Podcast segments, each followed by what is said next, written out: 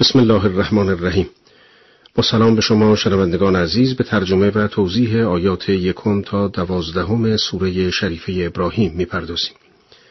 در آیه یکم می‌خوانیم الف لام را. این قرآن کتابی است که به سوی تو نازل کرده ایم تا مردم را به خواست پروردگارشان از تاریکی به سوی نور بیرون بری به سوی خداوند پیروزمند ستوده. قرآن پیروان خود را به سوی راه عزیز و حمید می‌برد. یعنی انسان با پیمودن این راه عزیز و نفوذ ناپذیر می شود لذا دشمنان بیرونی و درونی به او آسیبی نمی رسانند و نیز حمید می شود یعنی چون به درستی از نعمتها و تواناییهایش بهره می‌گیرد تمام کارهایش پسندیده است. در آیات دوم و سوم می‌خوانیم خدایی که آنچه در آسمان ها و زمین است از آن اوست و وای بر کافران از عذابی سخت که در پیش دارند. آنان که زندگانی دنیا را بر آخرت ترجیح می‌دهند و مردم را از راه خدا باز میدارند و آن راه را کژ می‌خواهند آنان در نهایت گمراهیند دو راه بیشتر مقابل انسان نیست. یا ترجیح آخرت به دنیا و هدف قرار دادن آخرت یا ترجیح دنیا و هدف قرار دادن آن کفار کسانی هستند که با تمام وجود زندگی دنیا را بر آخرت ترجیح می دهند و از آخرت اعراض کرده و در نهایت آن را انکار می کنند و به این انکار نیز اکتفا نمی کنند بلکه مردم را نیز از ایمان آوردن به خدا و آخرت منصرف می کنند. کفار با چنین صفاتی در گمراهی قرار دارند و امکان برگشتشان به راه حق وجود ندارد و این نتیجه اعمال خدا آنهاست. در آیات چهارم و پنجم آمده است و هیچ پیامبری را جز به زبان مردمش نفرستاده ایم تا بتواند برای مردم به روشنی حقایق را بیان کند. پس خدا هر که را خواهد گمراه سازد و هر که را خواهد هدایت کند و او پیروزمندی حکیم است. و موسی را با نشانه های خیش فرستادیم که قوم خود را از تاریکی ها به نور بیرون بر و روزهای خدایی را به یادشان آر که همانا در این کار برای هر شکیبای گذار نشانه هاست رسالت موسی نیز مانند همه انبیا بیرون آوردن مردم از ظلمتها به سوی نور بود. منظور از ایام الله در آیه روزهایی است که آثار عزت و رحمت خدا ظهور می کند و حق احیا می گردد. در آیه ششم آمده است موسی به قوم خود گفت نعمت خدا را بر خویش یاد آن هنگام که از فرعونیان نجاتتان داد آنها که شما را به سختی عذاب می‌دادند پسرانتان را سر می بریدند و زنانتان را زنده می داشتند و این برای شما از جانب پروردگارتان امتحانی بزرگ بود. در این آیه شریفه حضرت موسی علی و آله و علیه السلام یکی از ایام الله را به یاد پیروانش می آورد که همانا نجات از چنگال آل فرعون بود. در آیه هفتم می‌خوانیم و پروردگارتان اعلام کرد که اگر شکر گذار باشید نعمت خود بر شما افزون کنم و اگر ناسپاسی کنید عذاب من بسی سخت است. جالب از خداوند در پاداش شکرگزاری میفرماید نعمت را بر شما زیاد می کنم اما در مورد کفران نمیفرماید حتما مجازاتتان می کنم و این نهایت لطف خدا و روش کریمانه اوست که تصریح به عذاب نمی کند. در آیات هشتم، نهم و دهم آمده است و موسی گفت اگر شما به هر که در زمین هست همه کافر شوید خدا بینیازی ستوده است مگر خبر آنها که پیش از شما بودند به شما نرسیده است؟ قوم نوح عاد سمود و دیگران بعد از آنها که جز خدا کسی آنها را نمی شناسد پیامبرانشان برایشان نشانه های روشن آوردند اما آنها به نشانه انکار دستان خیش بر دهانشان می نهادند و می گفتند ما بدان چه شما را از بهر آن فرستادهاند کافریم. و بدان چه ما را به آن می‌خوانی سخت شک داریم. پیامبرانشان گفتند آیا درباره الله پدید آورنده آسمان ها و زمین شکی است؟ همون که شما را به سوی خود می‌خواند تا گناهانتان را ببخشاید و تا مدتی معین مهلتتان دهد. آنان گفتند شما نیز چون ما انسانی بیش نیستید که می‌خواهید ما را از آنچه نیاکانمان میپرستیدهاند باز دارید پس برایمان برهانی روشن آورید. کفار علت مخالفت خود را شک عنوان کردند. شک در توحید ربوبیت و شک در اصل رسالت و آیه شریفه به هر دو پاسخ می‌دهد. مشتکان به توحید خالق معتقد بودند و همه هستی را مخلوق خدا می‌دانستند. اما توحید رب را قبول نداشتند و می‌گفتند که هستی را خدایان متعددی اداره می کنند. قرآن اما خلقت و تدبیر را از هم جدا نمی کند و تدبیر را نیز در ادامه خلقت دانسته و همه را کار خدا می داند. عقل سلیم می‌فهمد که هر یکی از موجودات قائم به ذات خدایند چون اگر قائم به خود بودند دستخوش دگرگونی نمی شدند. پس همه موجودات و آثار و صفات آنها از خداست و او خالق و مالک تمام آنهاست. وقتی او خالق است پس آنها را برای هدفی آفریده لذا آنها را در مسیر همان هدف تدبیر می کند و به همین دلیل برای انسانها راهنمایانی میفرستد تا زندگی آنها را تدبیر و به سوی سعادتشان راهنمایی می کند. لذا از پاسخ اول پاسخ به سؤال دوم را نتیجه می‌گیرد و رسالت انبیا را اثبات می کند. در آیات یازدهم و دوازدهم آمده است پیامبرانشان به آنان گفتند آری ما همچون شما انسانی بیش نیستیم اما خداوند بر هر یک از بندگان خود که خواهد منت می نهد و او را به پیامبری برمیگزیند و ما را نرسد که برای شما برهانی آوریم مگر که خدا اجازت دهد. و مؤمنان باید بر خدا توکل کنند. و چرا بر خدا توکل نکنیم؟ حالان که او ما را به راه رستگاری هدایت کرده است. و البته به اذیت و آزاری که به ما کرده اید صبر خواهیم کرد و توکل کنندگان باید بر خدا توکل کنند. هنگامی که خداوند ما را به سرات مستقیم هدایت می کند و خیر ما را می خواهد و به بندگانش خیانت نمی کند واجب است که او را وکیل خود بگیریم وقتی خدا تکیهگاه ما شد پس قطعا در برابر تمام ناملایمات و سختی های زندگی می توانیم صبر و مقاومت بورزیم. سیزدهم تا بیست و یکم سوره شریفه ابراهیم می پردازیم.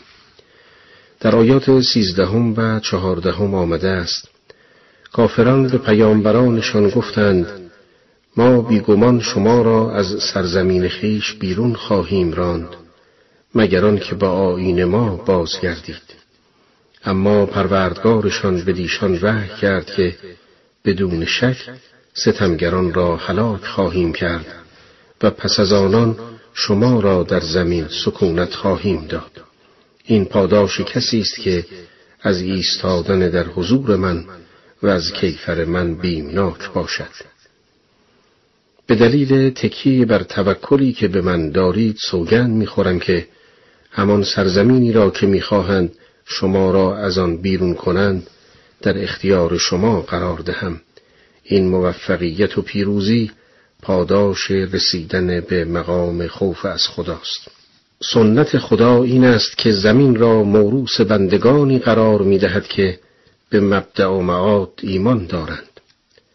در ادامه این بحث در آیات پانزدهم و شانزدهم آمده است و رسولان از خداوند پیروزی خواستند و سرانجام هر گردنکش ستیز جویی ناکام ماند همو که دوزخ فراروی اوست و به او چرکابه ای می نوشانند خونالود.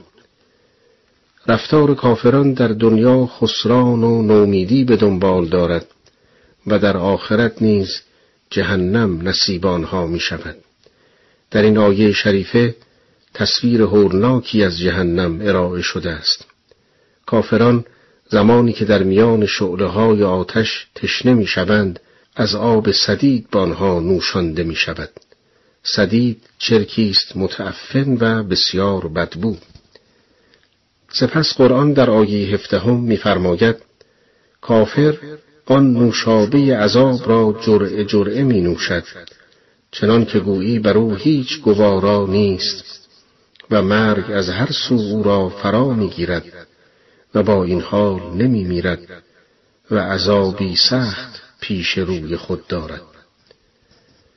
مجرمان هنگامی که خود را در برابر چنین نوشابهای می‌بینند به زحمت آن را جرعه جرعه می نوشند چون به اجبار به آنها خورنده می شود همان گونه که او نیز در دنیا بر مردم اجبار می کرد در حقیقت این عذاب جزای اعمال متکبرانه آنها در دنیاست و هیچ کدام غیر عادلانه نیست. در آیه هجدهم قرآن با آوردن مثالی اعمال کافران را مجسم می سازد.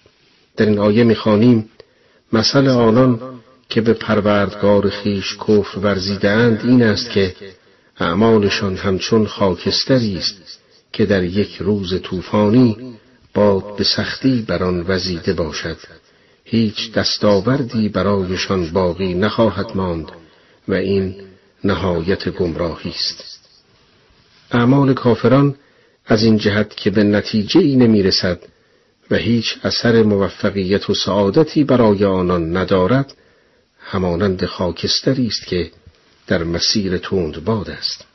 همان گونه که خاکستر در طوفان آنچنان پراکنده می شود که هیچ کس قادر به جمع آوری نیست اعمال کفار نیز آنچنان پراکنده است که در آخرت بهره ای از اعمالشان به دستشان نمی رسد. برخلاف اهل ایمان که تمام اعمال نیکشان به آنها برمیگردد و در کارنامه اعمالشان ثبت و ضبط است. تشبیه اعمال کافران به خاکستر به این معناست که اعمال کافران هیچ خاصیت و محتوایی ندارد چون در نظام خلقت هر عملی که با هدف مادی صورت گیرد باطل محض بوده و در باطل نیز خاصیت و محتوایی نیست. در آیات نوزدهم و بیستم آمده است مگر نمی بینی که خداوند آسمانها و زمین را به حق آفریده است؟ او اگر خواهد شما را از میان می‌برد و آفریدگانی تازه پدید می آورد و این کار بر خدا دشوار نیست. منظور از رؤیت در آیه علم قاطع است نه دیدن با چشم و در ادامه مطالب آیه به عزت خدا اشاره شده است مفهوم آیات این است که خداوند از خلقت موجودات هدفی داشته که همه مخلوقات در مقام تحقق آن هدف حرکت می کنند. اما چون خداوند صاحب کمال مطلق است هدف خلقت منفعتی برای او ندارد بلکه بهره آن به خود مخلوقات می رسد. ضمنا برای آن که ثابت کند که خدا غنی و بی نیاز است میفرماید اگر خدا اراده کند شما را می‌برد و خلق تازه‌ای به جای شما می آورد که صاحب ایمان و کردار نیکند در آیه 21 می‌خوانیم در قیامت همه مردم در پیشگاه خدا حاضر آیند. آنگاه بیچارگان به آنان که گردن کشی می کردند گویند ما پیروان شما بودیم. آیا شما ما را هیچ از عذاب خدا حفظ می کنید؟ آنان گویند اگر خدا ما را هدایت می کرد شما را هدایت می کردیم اکنون چه بیتابی کنیم و چه صبر کنیم برایمان یکسان است و گریزگاهی نداریم در روز قیامت همه جباران و ظالمان اعم از پیشوایان و پیروان در پیشگاه خدا حاضر می شوند در حالی که میان آنها و خدا هیچ پرده ای نیست البته افراد بشر در همین دنیا نیز در پیشگاه خدا حاضرند منتها آن را احساس نمی کنند. اما در آخرت همه این احساس را دارند. سپس قرآن به شیواترین بیان تقلید کورکورانه را سرزنش کرده و عاقبت شوم آن را گوشزد می کند. همان گونه که در گذشته گفته شد بخش عظیمی از این سوره مبارکه مربوط به موضوع مبدع و معاد می باشد. قسمتی از آیات مورد بحث امروز نیز به بیان چگونگی احوال مؤمنان و کافران در سرای آخرت پرداخته است. از این رو در صدر آیات چنین می‌خوانیم هنگامی که کار تمام می شود شیطان می‌گوید خداوند به شما وعده حق داد و من هم به شما وعده باطل دادم و تخلف کردم من بر شما تسلطی نداشتم مگر آنکه شما را دعوت کردم و شما پذیرفتید. بنابراین مرا سرزنش نکنید و خیشتن را سرزنش کنید. نه من فریاد رس شما هستم و نه شما فریاد رس من. و من به خاطر آنچه از پیش مرا شریک قرار می‌دادید بیزار و کافرم و مسلما ستمکاران را عذاب دردناکی است. از سیاق آیات چنین برمیآید که منظور از شیطان در آیه ابلیس است. توضیح این که کلمه شیطان مفهوم وسیعی دارد و همه وسوسیگران جن و انس را شامل می شود چنان که خداوند در آیه دیگری از قرآن مجید می‌فرماید و این چنین برای هر پیامبری از شیاطین جن و انس دشمنانی قرار دادیم از این تعبیر معلوم می شود که شیطان منحصر به ابلیس نیست. اما از قرائن موجود در کلام پیداست که منظور از شیطان در این آیه سرکرده همه وسوسیگران و شیاطین یعنی ابلیس است. و خداوند با ذکر سخنانش می‌خواهد به پیروان او بفهماند که وعده های شیطان بی اساس است و نباید فریب او را خورد. او نه تنها از پیروانش حمایت نمی کند بلکه سرنوشت شومش همچون ایشان خواهد بود نکته ای که از این آیه برداشت می شود این است که وسوسه های شیطان هیچگاه از انسان سلب آزادی و اختیار نمی کند. او تنها وسوسگر و دعوت کننده به بدی است اما آن کس که دعوت را به اختیار اجابت می کند خود انسان است و هم او مستوجب ملامت است. خداوند تبارک و تعالی به این حقیقت در آیه از سوره مبارکه نهر اشاره کرده است. آنجا که می‌فرماید تسلط شیطان تنها بر کسانی است که ولایت و سرپرستی او را نسبت به خود پذیرفتند و آنها که او را شریک خداوند قرار دادند. در ادامه آیاتی که در بیان حال مشرکان و پیروان شیطان نازل شده است به آیهی در ذکر حال مؤمنان و سرنوشت ایشان در سرای دیگر برمیخوریم. در این آیه چنین میآید. کسانی که ایمان آوردند و عمل شایسته انجام دادند به باغهایی از بهشت داخل می‌شوند که از زیر آن نهرها جاری است. و به ازن پروردگارشان در آن جاودانه میمانند و تهیت آنها در آنجا سلام است تهیت که در بخش آخر این آیه آمده است به معنای هر گونه خوش و سلام و دعایی است که در آغاز ملاقات گفته می شود. برخی از مفسران معتقدند که منظور از آن تهیتی است که خداوند به مؤمنان می‌گوید. عدهای نیز معتقدند که منظور تهیت مؤمنان به یکدیگر و یا فرشتگان به مؤمنان است.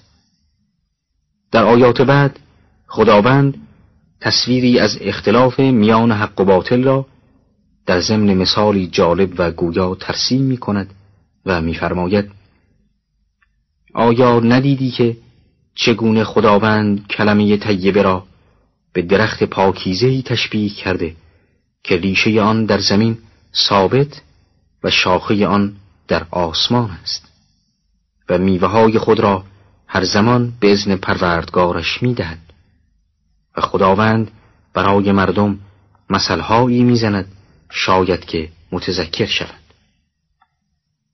و همچنین کلمه خبیسه همچون درخت ناپاکی است که از زمین برکنده شده و قرار و ثباتی ندارد. در معنای کلمه طیبه و منظور از آن در آیات سخن بسیار گفته شده است. بعضی آن را به کلمه توحید و لا اله الا الله تفسیر کردند. ادهی آن را اشاره به اوامر و فرامین الهی می‌دانند. بعضی آن را به سخن مؤمن تفسیر کردند. و بعضی آن را ایمان که اثر لا اله الا الله در قلب است می‌دانند.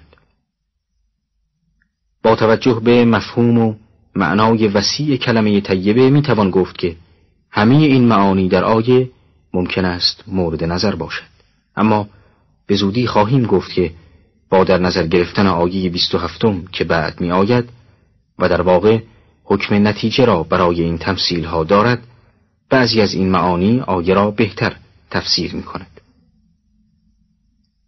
در حال قرآن کلمه طیبه را به درخت پاک تشبیه کرده است. و برایش خصوصیاتی برشمرده. از جمله اینکه این درخت از همه نظر پاک است چون اشاره ای به قسمت خاصی از آن نشده است. دیگر اینکه دارای نظام حساب شده است و اصل و ریشه آن محکم است به طوری که از طوفانها و گردبادها از جا به در نمی آید و قدرت آن را دارد که شاخههایش را در آسمان نگاه دارد. همچنین این شجره طیبه درختی پربار است و میوه می‌دهد. آن هم نه در یک فصل بلکه در تمام فصول. هر بار که دست به سوی شاخههایش دراز کنی محروم بر نمیگردی. در ادامه آیات چنین می‌خوانیم. خداوند آنان را که ایمان آوردند به خاطر گفتار و اعتقاد ثابتشان در زندگانی دنیا و در آخرت ثابت قدم می دارد و ستمگران را گمراه می کند و خداوند هرچه را بخواهد انجام می دهد. آنگونه که از سیاق آیات برمیآید این آیه را می توان به منزله نتیجه تمثیل آیات سابق دانست و بر اساس آن منظور از قول و گفتار ثابت همان کلمه طیبه است پس اعتقاد به وحدانیت پروردگار و استقامت بر این عقیده قول حقی است که اصلی ثابت و محفوظ از هر دگرگونی و زوال می باشد و فروعی همچون اخلاق نیکو و اعمال شایسته به همراه دارد و بدین سان است که خداوند در دنیا و آخرت به واسطه آن موقعیت و مقام مؤمنان را تثبیت می کند. در صدر آیات امروز خداوند به احوال دسته از امتهای گذشته اشاره می‌فرماید. امتهایی که نعمتهای الهی را کفران کردند و برای خدا شریک قائل شدند. نخست می‌فرماید آیا ندیدی آنان را که نعمت خدا را به ناسپاسی تبدیل کردند و قوم خیش را به سرای هلاکت و نابودی درآوردند آنان داخل جهنم می‌شوند و جهنم چه بد قرارگاهی است. با توجه به مفهوم این آیات این سوال مطرح می شود که تبدیل کردن نعمت به کفران چه معنا دارد. معمول و متداول این است که گفته شود فلان شخص نعمت را کفران کرد نه اینکه نعمت را تبدیل به کفران کرد. از جمله جوابهایی که می‌توان به این سوال داد این است که منظور از تبدیل نعمت به کفران تبدیل شکر نعمت به کفران نعمت است. یعنی ایشان میبایست شکر نعمتهای الهی را به جا می آوردند اما به جای آن کفران کردند. برخی از مفسران با توجه به مزامین بعضی از روایات نعمت را به وجود پیامبر صلوات الله علیه و آله و یا ائمه تفسیر کردند و کفران کنندگان را نیز کفار عصر پیامبر و یا بعضی قبایل عرب معرفی نمودند. اما پروازه است که مفهوم آیه وسیعتر است و هر کفران کننده و هر ناسپاسی را شامل می شود و هر قومی که نسبت به نعم خداوندی ناسپاسی روا دارند خود را به هلاکت افکنده اند و جایگاهشان دوزخ است. البته انبیا و اولیا و ائمه اطهار علیهم السلام از بزرگترین نعمتهای پروردگار و از مصادیق آشکار این آیه هستند. چنانکه نقل شده است که شخصی معنای این آیه را از امیر مؤمنان علی علیه السلام پرسید. آن حضرت فرمودند نعمت خداوند ما هستیم. مسلما این تفسیر از باب تطبیق آیه بر یکی از مصادیق بارز است نه انحصار آیه در یک معنا.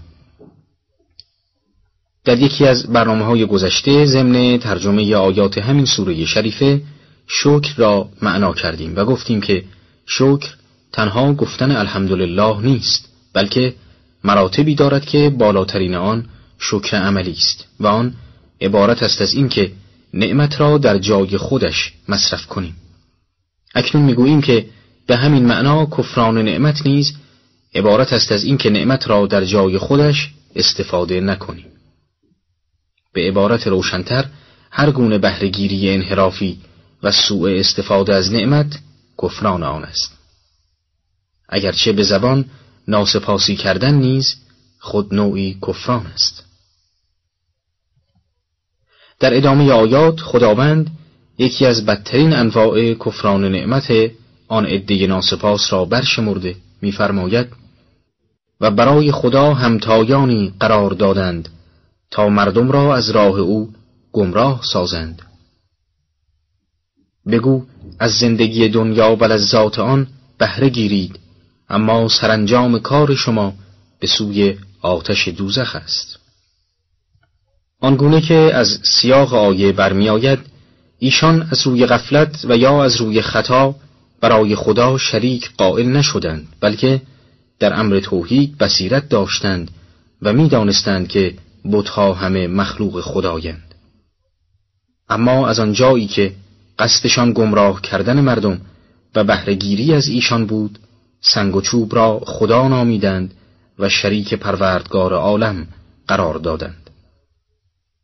در آیه سی و یکم خداوند به پیامبر گرامی اسلام چنین فرمان می‌دهد. به بندگان من که ایمان آوردند بگو نماز را به پای دارند و از آنچه روزیشان کرده ایم پنهان و آشکار انفاق کنند. پیش از آنکه روزی فرا رسد که نه خرید و فروش در آن است و نه دوستی وجود دارد. آنگاه پس از بیان شرک و بتپرستی مشتکان می‌فرماید که سزاوار پرستش تنها اوست و ربوبیت اختصاص به او دارد. در آیات چنین می‌خوانیم. خداست آن کسی که آسمانها و زمین را آفرید و از آسمان آبی فرستاد و با آن میوه ها را از زمین خارج ساخت و روزی شما قرار داد. و کشتی را مسخر شما گردانید تا بر صفحه دریا به فرمان او حرکت کند و نهرها را مسخر شما گردانید. و خورشید و ماه را که با برنامه منظمی از پی هم در میآیند به تسخیر شما درآورد و شب و روز را مسخر شما ساخت. و بلافاصله به دنبال این آیات می‌فرماید و از هر چیزی که از او تقاضا کردید به شما داد و اگر نعمتهای خدا را بشمارید هرگز آنها را احسا نخواهید کرد. همانا انسان ستمگر و کفران کننده است با توجه به آیات بالا مشخص می شود که انسان از دیدگاه قرآن آنقدر عظمت دارد که همه این موجودات به فرمان خداوند مسخر او گشتند و یا زمام اختیارشان به دست انسان است و یا در خدمت منافع انسان حرکت می کنند. و در هر حال آنقدر به این انسان عظمت داده شده که به صورت یک هدف عالی در مجموعه آفرینش در آمده است. از این موضوع که بگذریم به راستی که انسانها از شمارش و احساء نعمتهای الهی و شکر آن عاجزند. چگونه کسی می‌تواند نعمتهای خداوند را به شمار درآورد؟ در حالی که هر کدام از اجزای عالم نسبت به جزء دیگر حکم نعمت را دارد. زیرا با نظم خاصی همه به هم مرتبطند. و از این جهت هر کدام برای یکدیگر منفعتی در بردارد چگونه ممکن است بتوان نعمتهای پروردگار را شمارش کرد؟ در حالی که در هر نفس که فرو می رود و برمی آید دو نعمت است. و بر هر کدام شکری واجب. این مثال ها تنها بعد و توسعه این موضوع یعنی احساء نعم الهی را نشان می دهند. ولی خودش نسبت به تمام نعمتهای الهی ذره بیش نیست این به عنوان یک اصل ثابت است که مخلوق قادر نیست از عهده شکر خالق آنگونه که سزاوار خداوندی اوست بدرآید پس همان به که عذر تقصیر به درگاه پروردگار آورد و بس. امیدواریم که خداوند به ما توفیق دهد که به اندازی قدرت و توانایی هایمان نعمتهای او را سپاس گوییم. و پنجم می‌خوانیم و ابراهیم گفت پروردگارا این شهر مکه را حرم امن قرار ده و من و فرزندانم را از پرستش بتان دور دار. مقصود حضرت ابراهیم علی نبینا و آله و علیه السلام از این امنیت امنیت تکوینی نیست بلکه امنیت تشریعی است. یعنی خداوند قوانینی قرار دهد تا مکه مکرمه امنیت و قداست یابد. همانطور که دعای ابراهیم مستجاب شد و از چهار هزار سال پیش تا کنون مردم معتقد شدند که مکه قداست دارد و به همین جهت برکات دینی و دنیوی زیادی نصیب مردم این دیار شده است. در آیه سی و ششم آمده است پروردگارا این بتان بسیاری از مردم را گمراه کردند اینک هر که از من پیروی کند از من است و هر که مرا نافرمانی کند تو خود آمرزنده ای مهربانی. ابراهیم در آیه شریفه می‌فرماید اگر من درخواست می کنم که مرا و فرزندانم را از پرستش بتها دور نگهداری برای این است که این بتها بسیاری از مردم را گمراه کردند. اگر بت پرستان دعوت به شرک می کنند من دعوت به توحید می کنم پس هر کس از من پیروی کرد در همه زمانها او به منزله فرزند من است و هر کس مرا نافرمانی کرد چه از فرزندانم و چه دیگران او را به من ملحق مکن اما من این گروه را هم به دست رحمت و مخفرت تو می سپارم. جالب است که حضرت ابراهیم نمیفرماید گروه نافرمان را مجازات کن بلکه رحمت را برای آنها می طلبد و این نهایت دلسوزی آن حضرت را میرساند. جالب است که حضرت ابراهیم نمیفرماید گروه نافرمان را مجازات کن بلکه رحمت را برای آنها میطلبد و این نهایت دلسوزی آن حضرت را میرساند اما سوال این است که چگونه بتها مردم را گمراه می کنند؟ در جواب باید گفت که بتها همیشه از سنگ و چوب نبودند بلکه گاهی فرعونها و نمرودها و جباران زمانه بودند که مردم را به پرستش خود به طرق مختلف دعوت می کردند. در آیه سی و هفتم آمده است پروردگارا من برخی از فرزندانم را در درهای بی آب و علف در کنار خانه محترم تو جای دادم تا نماز بر پای دارند. بار خدایا چنان کن که دلهای مردم به سوی آنان مایل گردد و از انواع میوه ها روزیشان ده. شاید شکرگزار بشود. منظور حضرت ابراهیم در این آیه شریفه اسماعیل و فرزندان اوست. چون وقتی از هاجر صاحب فرزندی به نام اسماعیل شد آنها را به سرزمین مکه که محلی خشک و بد آب و هوا بود آورد تا فرزندانش در عبادت خدا خالص شوند و زینتهای دنیوی دلهای پاکشان را نلغزاند.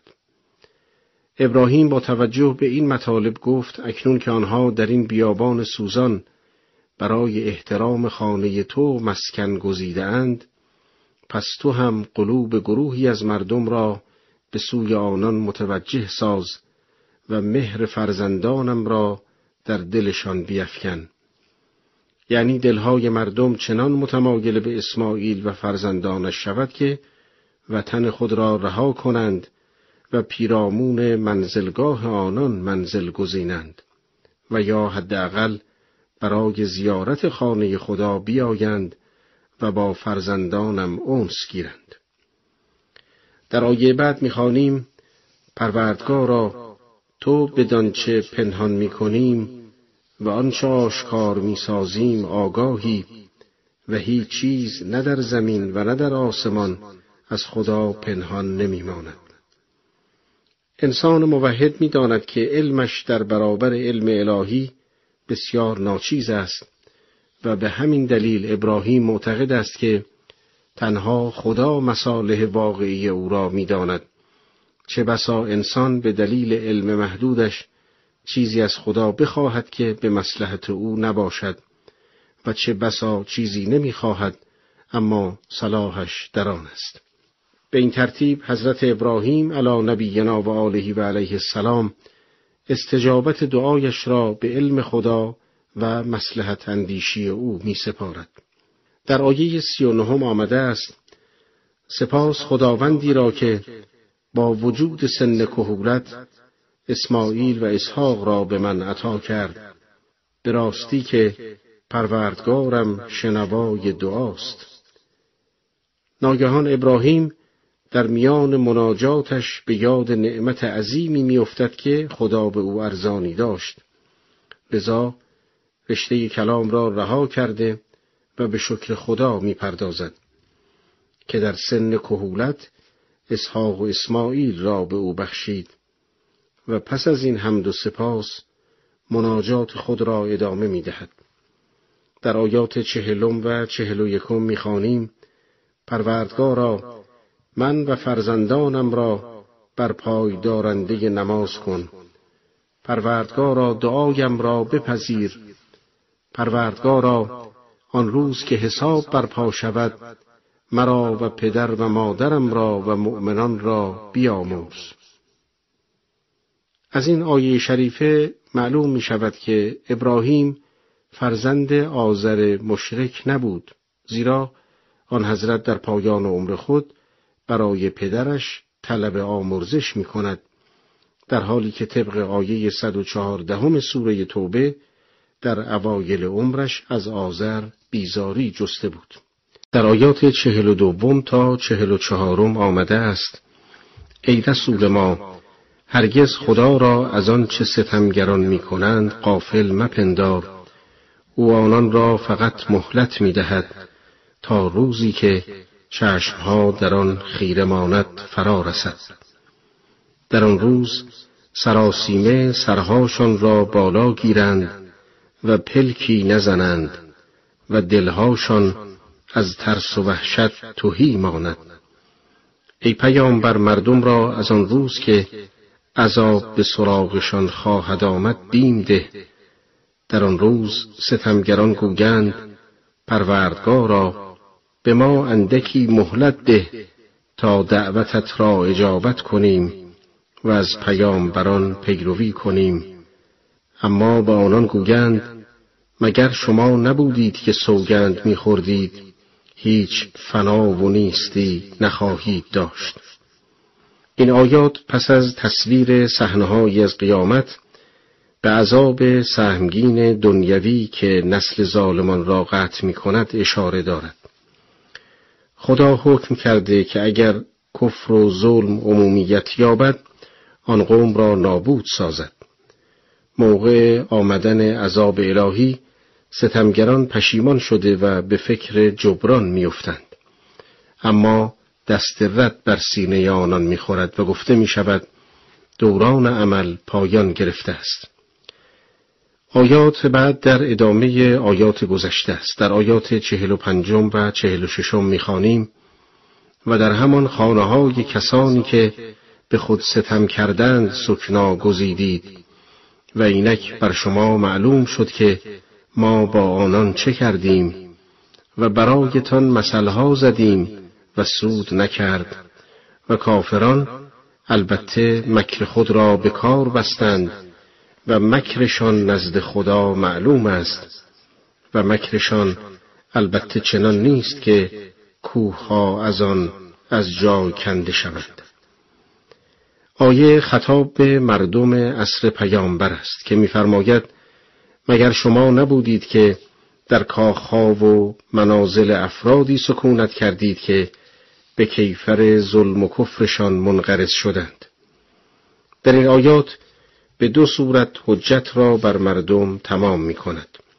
یکی به صورت مشاهده آثار اقوام گذشته که به سبب ظلمشان نابود شدند و یکی هم با بیان کردن سنت خدا که اقوام ظالم سرانجام منقرض می شوند.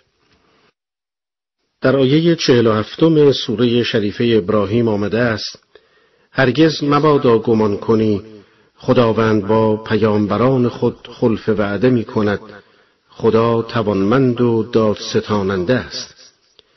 این آیات اشاره به انتقام الهی دارد. در واقع سه نوع انتقام وجود دارد.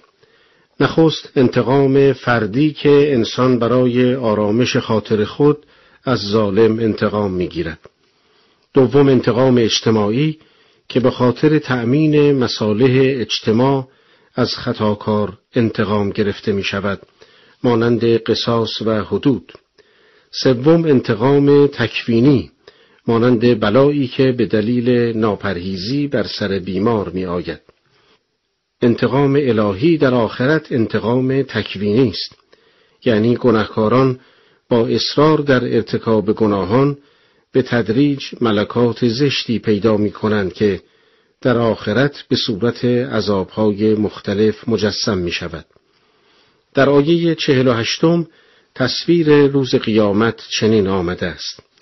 روزی که زمین به زمین دیگری بدل شود و آسمانها نیز به آسمانی دیگر و همگان در پیشگاه آن یگانه قهار حاضر گردند. مجازات و انتقام الهی در روزی است که این زمین به زمین دیگری و آسمانها با آسمانهای دیگری مبدل می شوند و انسان در عالم جدیدی گام می نهد که شباهتی به این نظام دنیوی ندارد. در آن روز عالی ترین جلوه انتقام الهی ظاهر می شود و هر کس هرچه دارد در برابر خدای واحد قهار عیان می بیند. در آیات چهل و نهم و پنجاهم می خانیم در آن روز خطاکاران را جفت یکدیگر در زنجیر خواهی دید. لباسهاشان از قطران است و آتش صورتهاشان را پوشانده است. لباس مجرمان و ستمگران در قیامت از قطران است. قطران ماده است سیاه و بدبو و قابل اشتعال لذا لباس قطران برخلاف سایر لباسها نه زینت محسوب می شود و نه حافظ بدن از سرما و گرماست. این لباس تجسم گنهکاری ستمگران است که در دنیا جامعه را به تباهی سوق دادند و به آتش نابودی کشیدند.